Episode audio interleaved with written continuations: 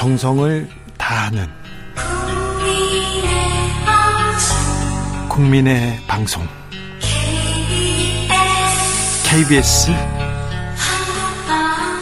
주진우 라이브 그냥 그렇다고요. 뉴스를 향한 진지한 고민 기자들의 수다. 라이브 기자실을 찾은 오늘의 기자는 미디어 오늘 정철훈 기자입니다. 어서 오세요. 안녕하세요.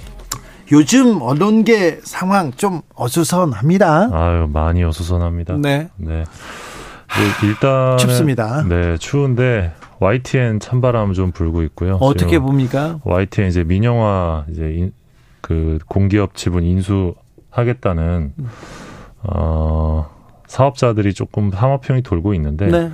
한국경제는 이미 얘기가 나왔죠. 나왔었고 새로 지금 추가되고 있는 곳이 한국일보입니다. 한국일보요. 예, 한국일보 경우는 최근에 사장과 주필이 교체가 됐는데 네. 어, 사장과 주필의 교체가 이 YTN 인수전에서 어떤 유리한 어, 지점을 잡기 위한 어, 그런 뭐 사주의 결정이다, 뭐 이런 이야기들도 좀 언론계에서 나오고 있는 상황입니다. 갑자기 바뀌면, 그리고 또 논조가 바뀌면, 아, 네. 그 한국일보 이충재 주필 같은 경우는 되게 칼럼도 호평이 많았고 네. 네. 근데 대부분 이제 칼럼의 내용들이 좀 정부 비판적인 칼럼이 좀 많았었는데 그 주필이 이번에 교체가 된 거죠. 네. 어 그래서 뭐 지금 한국경제, 한국일보 그리고 뭐 건설 건설사들 지금 뭐 YTN 인수 인수전에 뛰어들 것으로 보이는 그런 곳들이 지금 이름이 나오고 있는데 어, 내년에 어떻게든 좀 뭐 이야기들이 조금 진전이 될 것 같은데 그래서 어, 보도 채널이 어떤 공공성을 유지하기가 더 이상 힘들어지는 것 아니냐 뭐 그런 우려가 좀 있고요. 네. 또 이제 YTN 맞은편에 있는 네. 상암동 맞은편에 있는 TBS 아, 네. 여기도 굉장히 춥습니다 지금. 아, 거기는 뭐 많이 추워요. YTN보다 더 추운데. 네, 뭐 예산을 깎아놔 가지고요 인건비를 줄 수 있을지 지금 어, 조직원들 어, 조직원이라고 할 수 없고 저 구성원들 예. 어, 생활은 가능할지 그런 걱정까지 와 있습니다. 예, 88억 삭감안을 올해 이제 올렸고 이번 달에 아마 본회의 통과가 예상이 되는데 그렇게 지난, 되면 예. 네. 올해 이미 예산이 깎인 상태에서 또 깎입니다. 예, 또 88억을 깎, 깎는 걸 올렸는데 이게 통과가 되면 아마 월급 또 나오기 어려울 거다 이런 우려도 나오고 있습니다. 그렇습니다. 프로그램 제작은 어떻게 되는지 이렇게 얘기하는데 그래서 아, 사실상 프로그램 제작 못한다고 보면 될 것 같은데. 네.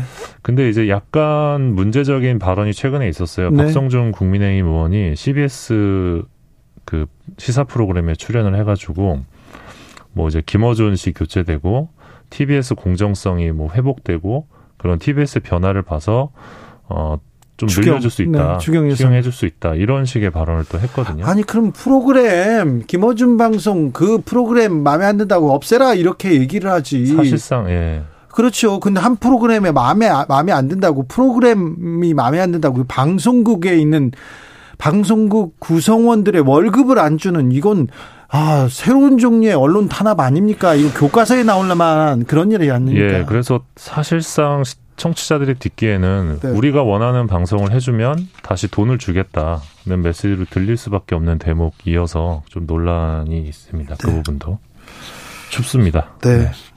순수 음악 방송을 TBS에서 진행하고 있는데 춥습니다. 네. 어떻게 될지. 네. 아, 네. 어떻게 해야 됩니까? 네. 네. 청취자들한테 물어봐야 되겠네요. 자, 오늘 어떤 얘기로 가볼까요? 예, 또 역시 마찬가지로 좀 추운 곳인데 MBC 이야기를 좀 하겠습니다. 아, MBC도 좋아요, MBC도. 예, 그 대통령실과 MBC 기자 사이에 갈등이 좀 계속 되는데 네. 어, 대통령 근접 취재 일명 풀취재라고 합니다. 네. 이 대통령실에 출입하는 언론사 49곳이 번갈아서 번갈아 가면서 취재를 하고 그 내용을 기자단이 다 공유하는 이 풀체제가 있습니다. 그렇습니다.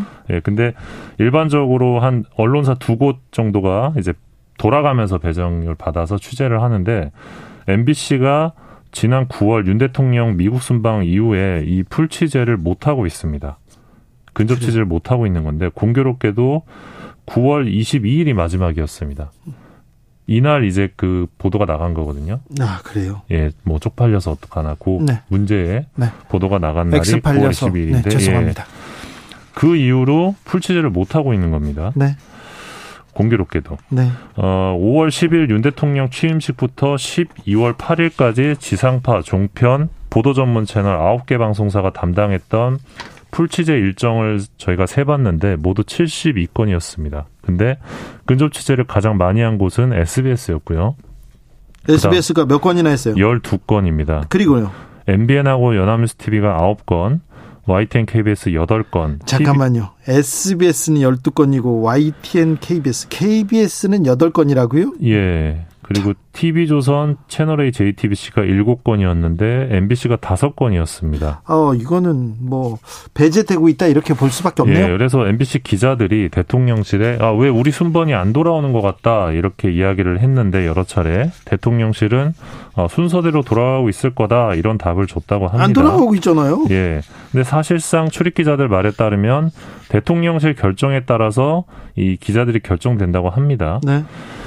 어, 이런 가운데 어제 윤 네. 대통령하고 김건희 여사가 카타르 월드컵 축구 국가대표팀 영빈관 초청해서 만찬을 가졌는데 네. 이날이 사실 MBC가 맡을 예정이었던 날이라고 합니다. 아, 이날 행사를. 예, 근데 이게 타사로 넘어갔다는 이야기가 지금 대통령실 기자들 사이에서 지금 파다합니다. 그래서 어디가 했어요? 어, 그래서 이날 취재는 YTN, 연합뉴스 TV, 남도일보가 맡았습니다. 이거 차별인데요. 예, 그래서 만약에 대통령실이 특정 언론사가 싫어서 이렇게 취재 기회를 차별적으로 부여한다. 이거 대단히 큰 문제거든요. 네. 왜냐하면 이게 그러니까 단순히 MBC를 위해서 제가 이런 이야기를 하는 게 아니라 너네가 MBC처럼 보도하면 MBC처럼 된다.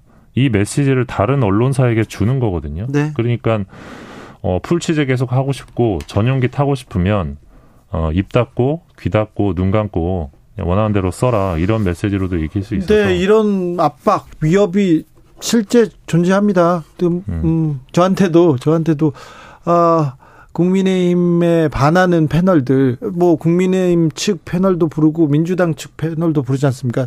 저런 사람 부르면 김어준 꼴 난다. 저한테 바로 합니다. 어, 너 알고 보니까 주진우 라이브 알고 보니까 김어준 프로 다음으로 심의에 가장 많이 고발당했던데 심의에 많이 올라갔던데 그 꼴 난다 이 얘기를 앞에서 해요. 어, 불과 몇 분 전에 들었어요. 어. 아, 이거 심각한 우려입니다. 아, 자유를 그렇게 강조하는 윤석열 대통령, 어, 지금 정부에서 언론인들은 굉장히 예. 언론의 자유에 대해서 예, 맞습니다. 아, 네, 우려하고 예. 있다는 것도 좀 알으셔야 돼요. 뭐 주진우 기자 예를 또 하나 들자면 예전에 BBK 수사했었던 최재경 대검 중수부장이랑 검사 10명이었죠. 네. 주진우 기자 상대로 6억 손해배상 청구했었는데 그렇죠. 검사들이 이렇게 무리를 지어서 네. 기자를 상대로 손배 청구한 사례가 거의 없습니다. 없었죠. 그러니까 그, 근데 그 때는 저는 특정한 거잖아요. 아, 그랬죠. 명확한 사실을 예, 사실관계를 특정하셨죠. 네. 그 당시에 결국 이제 무죄 나오셨잖아요. 무죄 나왔죠. 근데 검사들이 과연 무죄가 나올지 몰랐을까요? 그러니까 저는 어느 정도 알고 있었다고 보는데 그러면 무죄가 나올 거를 알고도 왜 손배 청구를 했느냐? 우리가 수사하는 내용 그리고 검사들 건드리면 이렇게 된다. 주진우처럼 된다. 네. 그렇게 메시지를 주는 거거든요. 네. 그러니까 마찬가지로 MBC 사례도 비슷한 것 같습니다. MBC처럼 이렇게 보도를 하면 가만두지 않겠다. 너희도 MBC처럼 된다. 그래서 이거는 사실 대단히 큰 문제라고 보고 그래서 국경 없는 기자에도 계속 지금 성명을 냅니다. 최근에 성명을 또 냈습니다. 어, MBC에 대한 공세와 차별적 조치가 매우 우려스럽다. 네. 어, 이런 입장을 또 냈거든요. 네. 국경 없는 기자회가 우리나라에 대해서는 별로 관심이 없어요. 없어요. 그 친구들 간사들도 좀 네. 게으른 친구가 있었는데 한국 언론에 대해서 갑자기 관심을 갖기 시작하는데 이거는 국제적으로도 굉장히 좀 부끄러운 일입니다. 이것도 네. 좀 알아주십시오. 아, 윤석열 정부 들어서 한국의 언론의 자유 지수가 떨어졌다. 언론의 자유, 표현의 자유 지금 억압받고 있다. 이런 얘기는 국가적으로도 신뢰도를 떨어뜨리는 일입니다. 맞습니다. 그러니까 예. 신경 쓰셔야 됩니다. 아, 그런데 MBC는 상 받았네요. 예, 한국 영상기자협회가 그 윤 대통령의 뉴욕 순방 중 그 비속어 발언 네. 영상을 취재 보도한 대통령실 출입 영상 기자단의 뉴스 특종 단독 부분 상을 줬습니다. 네. MBC가 받은 건 아니고 영상 기자단이 전체가 받은 건데 네. 어 이 풀 취재단이 기자상을 받는 건 대단히 이례적입니다. 네. 그러게 예, 근데 왜 상을 주게 됐느냐? 당시 이제 풀 취재로 들어간 사람 기자가 그 영상을 찍었죠. 찍었는데 대통령실에서 보도하지 말아달라고 요청을 했었습니다. 네. 그 당시에. 근데 기자단이 어, 거부했습니다. 네. 거부하면서 이 발언이 세상에 공개됐는데 어, 그런 대목들이 어, 저널리즘의 윤리와 언론 자유를 지키기 위한 노력으로 어, 높이 평가됐다는 게 이제 심사위원회가 밝힌 입장이었습니다. 2927님께서 근데요 기자들 모두 취재 보이콧하면 안 되나요? 그렇게는 못 하나요? 얘기하는데 네. 한국 언론이 그렇게 MBC를 어, 응원하고 있는 데도 있지만 그렇지 않은 데도 좀 있거든요. 그렇죠. 많거든요. 네. 그래서 네. 어 지난번에 그 대통령 출입 기자 대통령실 출입 기자단에서 성명서를 내고 반대 입장을 발표한 거는 매우 이례적인 일이었습니다. 예, 맞습니다. 네. 매우 이례적이었는데 네. 저제 개인적으로는 조금만 더 스텝을 밟아서 조금 더 강경한 비판적인 입장을 내줬으면 싶은 마음도 그러게요. 했습니다. 그, 네. 네. 기자들이 조금 아 한 목소리를 내면 네. 좀 세상을 조금 더 바꿀 네. 수도 있는데 왜냐하면 본인들이 같은 상황에 처할 수 있거든요. 아 당연하죠. 예, 전용기에 탑승 못하게 되고. 네, 근데 그 당연히 그 얘기를 내야 되는데 그 또 언론이 또 부족한 뭐 모자란 네, 그런 모습이기도 합니다. 마지막으로 만나볼 뉴스는 짧게 좀 짚어볼게요. 예, 카타르 월드컵 16강 진출에 많은 분들이 감동하셨을 텐데 네. 어, 대부분 아마 지상파를 통해서 어, MBC, KBS, SBS 이렇게 하죠. KBS, 예. 네, KBS. 네, 근데 앞으로는 어, 이걸 못 볼 수도 있다. 그런 우려 섞인 전망이 있습니다. 왜요? 이 결국 이제 중계권을 우리가 사오는 거잖아요. 피파한테 사오는 건데. 다른 데서 비싸게 사가면. 예. 근데 요즘 OTT가 예. 이 스포츠 중계권을 사고 있습니다. 아이고. 어, 그래서 우리가 OTT 같은 경우는 만 얼마씩 돈을 내고 구독을 하잖아요. 네. 그래서 OTT에 가입하지 않은 사람들은 어, 앞으로는 월드컵이나 올림픽 같은 국가적인 스포츠 행사를 못 볼 수도 있다 이런 우려가 좀 나오고 있거든요. 손흥민 선수 경기도 돈을 내야 이렇게 볼 수 있습니다. 예. 잉글리시 프리미어 리그도 네. 어, 손흥민 선수 경기는 돈을 내서 하는데 이제 월드컵도 돈 내야 되겠다 이, 이런 얘기 나오겠네요. 예, 앞서 OTT 쿠팡 플레이가 토트넘 내한 경기 이제 최초로 독점 중계권 따냈었는데 그래서 이제 못 봤죠. 네. 그리고 류현진 경기 같은 경우도 어 지금 스포티비인가 거기서 유료로 돌리고 있거든요. 네. 그러니까 국가적인 스포츠 경기를 뭐로 정해야 할지가 좀 뭐 애매할 수는 있는데 손흥민 경기, 류현진 경기 이미 돈 없으면 못 보는 상황이 됐습니다. 네. 그런데 앞으로는 어, 지상파는 점점 돈이 없어지고 OTT는 점점 이제 강해지거든요. 네. OTT 시대고 그러다 보면 언젠가는 이제 우리가 말하는 보편적 시청권이 뺏길 수 있다. 예. 그런 우려가 좀 있습니다. 언젠가는 머지 않아서 그들 네. 그럴까봐 걱정입니다. 미국 같은 경우는 이미 그런 네 미국이나 예. 다른 나라도 그렇습니다. 일본도 일본 경기 아니면 다른 경기는요 다 이 케이블 채널에서 봐야 됩니다. 네 OTT 사업자인 애플 TV 같은 경우는 내년부터 미국 프로축구 전 경기를 독점 중계한다고 합니다. 이런 상황들이 곧 올 수 있는데 어, 보편적 시청권을 강제할 수 있는 확보할 수 있는 방안을 좀 국회가 논의해야 한다 이런 지역도 있습니다. 그러니까요. 국회에서 할 일이 많은데 뭐 하시는지 이 보편적 시청권 되게 중요하거든요. 어, 그러니까요. 네. 16강 갔는데 경기를 돈 없으면 못 본다 이게 말이 됩니까? 8강 갔습니다. 근데 비싸게 팔아요. 그러면 음. 어떻게 하죠? 음. 그럴 그런 네. 날이 금방 올 거예요. 네. 기자들의 수다 미디어 오늘 정철은 기자 함께 고민했습니다. 감사합니다. 고맙습니다. 교통정보센터 다녀올까요? 김민희 씨.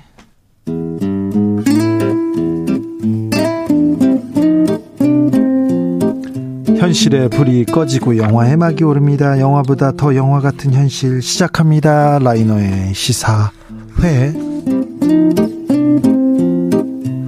영화 전문 유튜버 라이너 어서 오세요. 네, 안녕하세요. 오늘은 어떤 얘기 해볼까요? 네, 최근 이란에 대한 뉴스가 많이 보이고 있습니다. 월드컵이 많은 화제를 가져다 줬지만 그 중에서도 네. 이란 국가대표 선수들이 자국의 국가 나올 때 침묵했던 거. 네. 침묵했더니 네. 가족들을 다 데려가고 막 압박해가지고 두 번째 네. 경기부터 부르기 시작하고 참 안타까웠어요. 이란 네. 국가대표팀 응원했는데 음. 아, 친정부 시위대 반정부 시대 반 갈려가지고 친정부 시위대는 예, 반정부적이라고 대표팀한테 음. 비판하고 반정부 쪽에서는 또 비판이 약했다고 또 비판하고 참 안타깝습니다. 네, 그래서 소위 이제 이란 현재 히잡 반대 시위라고 부르는 네. 이 시위에 관심이 생기더라고요. 그러게요. 네, 얼마 전에는 그 마흐사 아미니라는 22세 이란 여성이 그 살해당한 사건, 사, 아, 살해당한 건 아니고 구금됐는데 사망한 그 네. 사건이 있었던 거죠.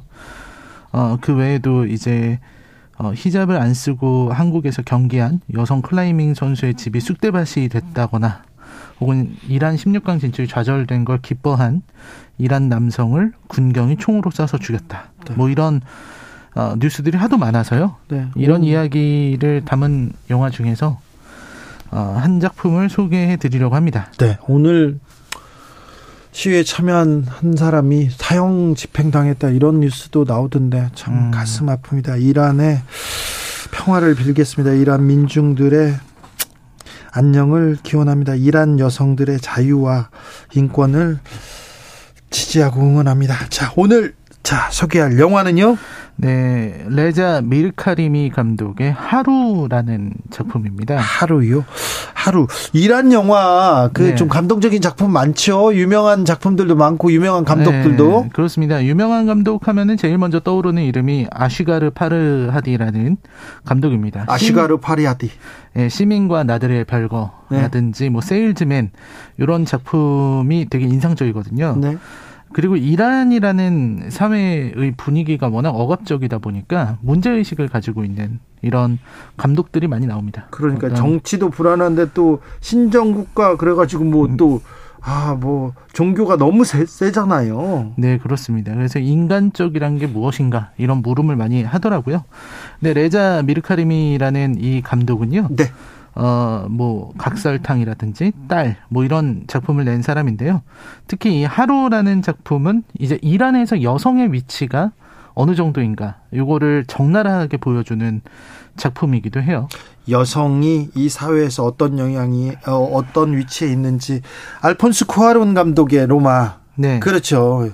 그, 멕시코 여성의. 네, 그렇죠. 아. 그 너무 로, 가슴 아픈. 그렇습니다. 그 로마하고는 또 비슷한 내용이거든요. 네. 이것도 임신과 출산을 다룬 작품이기 때문에. 네. 근데 어 알폰소 쿠아론 감독의 로마하고는 굉장히 결이 다르고 어떻게 보면은 훨씬 더 가슴 아픈 더 너무, 가슴 아파요? 너무 차가운 그런 이야기입니다. 아니 로마도 가슴 아팠는데 얼마나 가슴이 아프면 더 차, 더 가슴 아프다고요? 네, 그렇죠. 네. 자, 아무튼 영화 로마 속으로 들어가 볼까요? 네, 하루입니다. 네, 하루, 영화 하루. 저, 죄송합니다. 네. 로마보다 더 가슴 아픈 하루. 어, 네. 네. 네. 로마의 하루는 아니네요. 네, 하루입니다. 네, 영화는 이제 영화 하루는요. 이 한 남자를 태우고 어, 가고 있는 택시 기사의 이야기로 시작을 합니다. 네. 처음에는 택시 기사는 목소리만 나오는데요. 이 주인공 택시 기사의 이름이 유네스거든요. 유네스. 이 사람은 굉장히 말수도 적고 조용하고 이런 사람입니다. 그리고 이란의 그 테헤란 뭐 이란의 이 분위기는 굉장히 상막하고 그러면서도 분주한 그런 느낌인데 그 옆에 탄 남자가 누군가와 통화를 하고 있어요. 네. 네 통화 내용을 들어보면은 이혼 얘기하는 것 같고, 네. 어뭐 법원으로 가면서 이제 그 상대 여성에게 협박을 하는 내용입니다. 분수를 알게 해주겠다. 뭐 이런 내용으로 통화를 하고 있는데 유네스가 그때 그 얘기를 듣고서 차를 멈추고 내리라 그래요. 네. 자기는 점심 먹어야 되니까 돈은 됐으니까 그냥 내리시라고. 그 얘기를 듣고 가다 그냥 멈춰서 네, 내리라고? 그냥 길에서 내리라고 합니다. 네. 네. 가, 가, 길에 인도에 세워주고요. 네. 그리고서 본인은 이제 점심을 사와가지고 차에서 이렇게 먹고 있는데 갑자기 그 택시 뒷문이 열리면서 한 여성이 비틀거리면서 타게 됩니다. 네. 이 세디에라는 여성인데요. 이 여성은 검은 히잡을 두르고 크게 부푼 배를 안고 겨우겨우 걸어왔어요. 네. 딱 봐도 출산이 임박한 산모라는 걸 알 수 있습니다. 네. 그리고 얼굴에는 상처가 있습니다. 어, 예. 이게 좀 찢어진 상처가 있는데 그리고 고통으로 굉장히 일그러진 표정을 하고 있어요. 네. 그래서 그리고 이 여자는 병원의 위치를 제대로 몰라요. 그냥 병원으로 가주세요. 네, 근처 병원으로 가달라고 해서 이 택시 기사는 당연히 근처에 있는 그 가장 좋은 병원, 가까운 가깝고 좋은 병원으로 데리고 갔는데 이 병원이 아니다. 내가 가는 병원으로 가야 된다라고 얘기를 하면서 그 병원을 찾는데 병원 이름도 모르고 휴대폰도 없고 돈도 없어요. 이 여성 여성은 그냥 어떻게 보면은 이 여자에 대해서 아무런 소개도 설명도 없지만 도망쳐 나왔다는 걸 알 수 있습니다. 예. 폭행에 시달리다가 어, 지금 급하게 이 아무래도 출산을 할 것 같으니까 네. 도망쳐 나와서 택시를 탄 거죠. 네. 그때 유네스 입장에서는 이게 되게 어, 골치 아픈 일이잖아요. 네. 근데도 빙빙 돌면서 그 병원을 끝까지 찾아줍니다. 이때 이 여성이 얼마나 두려워하냐면요. 이 택시가 가다 보면은 이제 문이 잠기잖아요. 거기에 깜짝 놀라면서 문을 열어달라고 하고요. 네. 이렇게 작은 그 과속 방지턱을 넘었을 뿐인데도 너무 크게 놀라고 고통스러워합니다. 그래서 몸이 정상이 아니구나라는 걸 알 수 있게 해줘요.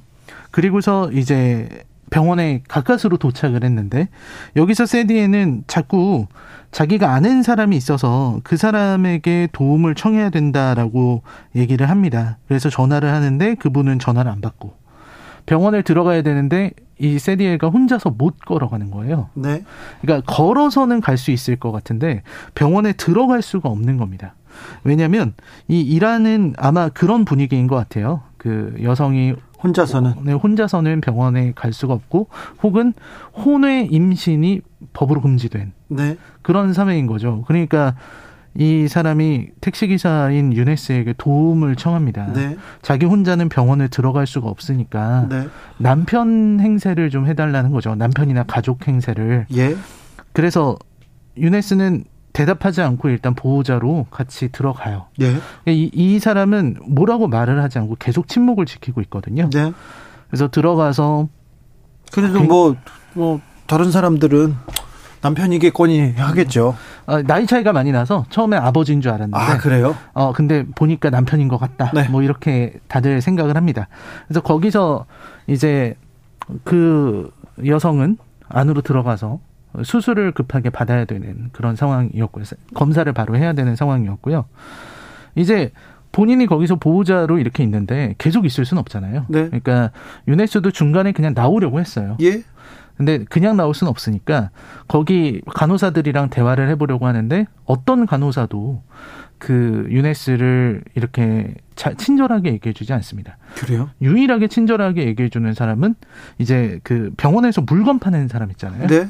예, 병동에서 써야 되니까 예. 신발하고 이 실내화하고 아 그 사람은 돈 벌려고 친절하게 하는 거죠. 못하고 그거를 음. 친절하게 얘기하니까 그 사람에게 돈을 많이 줍니다. 네.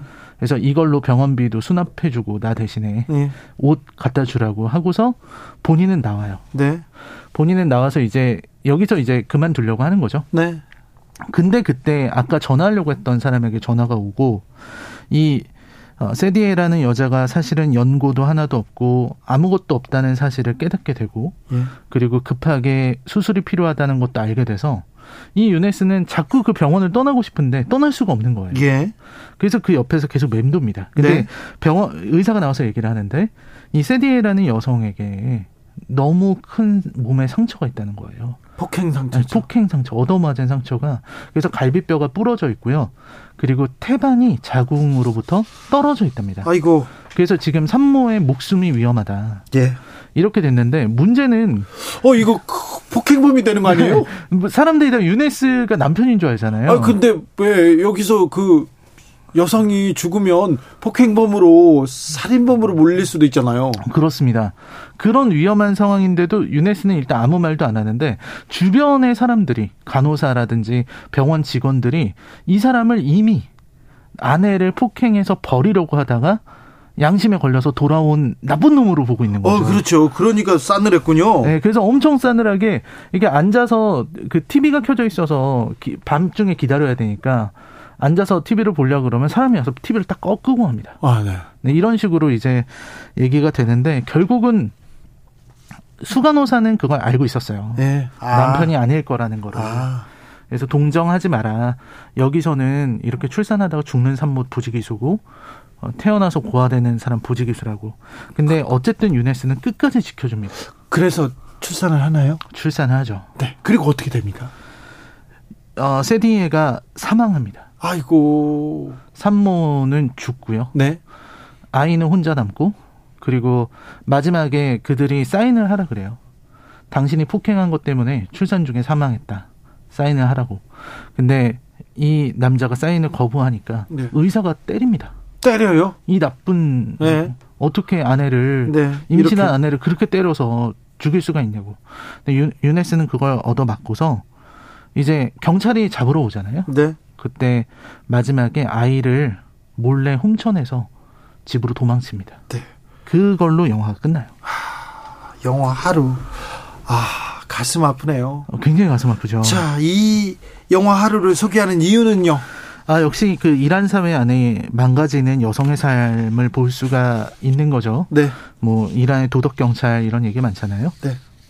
이 안에 여성을 깔보는 분위기, 이런 것도 있고, 이렇게 사망하는 일들이 많은 것 같습니다. 이 이슬람 혁명 때문에 이제 사실 그 전에는 여성의 인권이 좀 열려 있었다고 했는데 네. 이슬람 혁명으로 인권이 유린당하게 된 거잖아요. 네. 그래서 지금의 시대를 읽는 보조적인 도구로 영화를 활용하시면 좋을까 해서 작품을 소개해 드렸습니다. 영화 하루 라이너와 함께 읽어봤습니다. 감사합니다. 감사합니다. DB조선 아, 단독 보던데 이명박 전 대통령이 28일 0시기에서 사면되기로 방침을 정했다는 내용 전합니다. 안녕히 계십시오.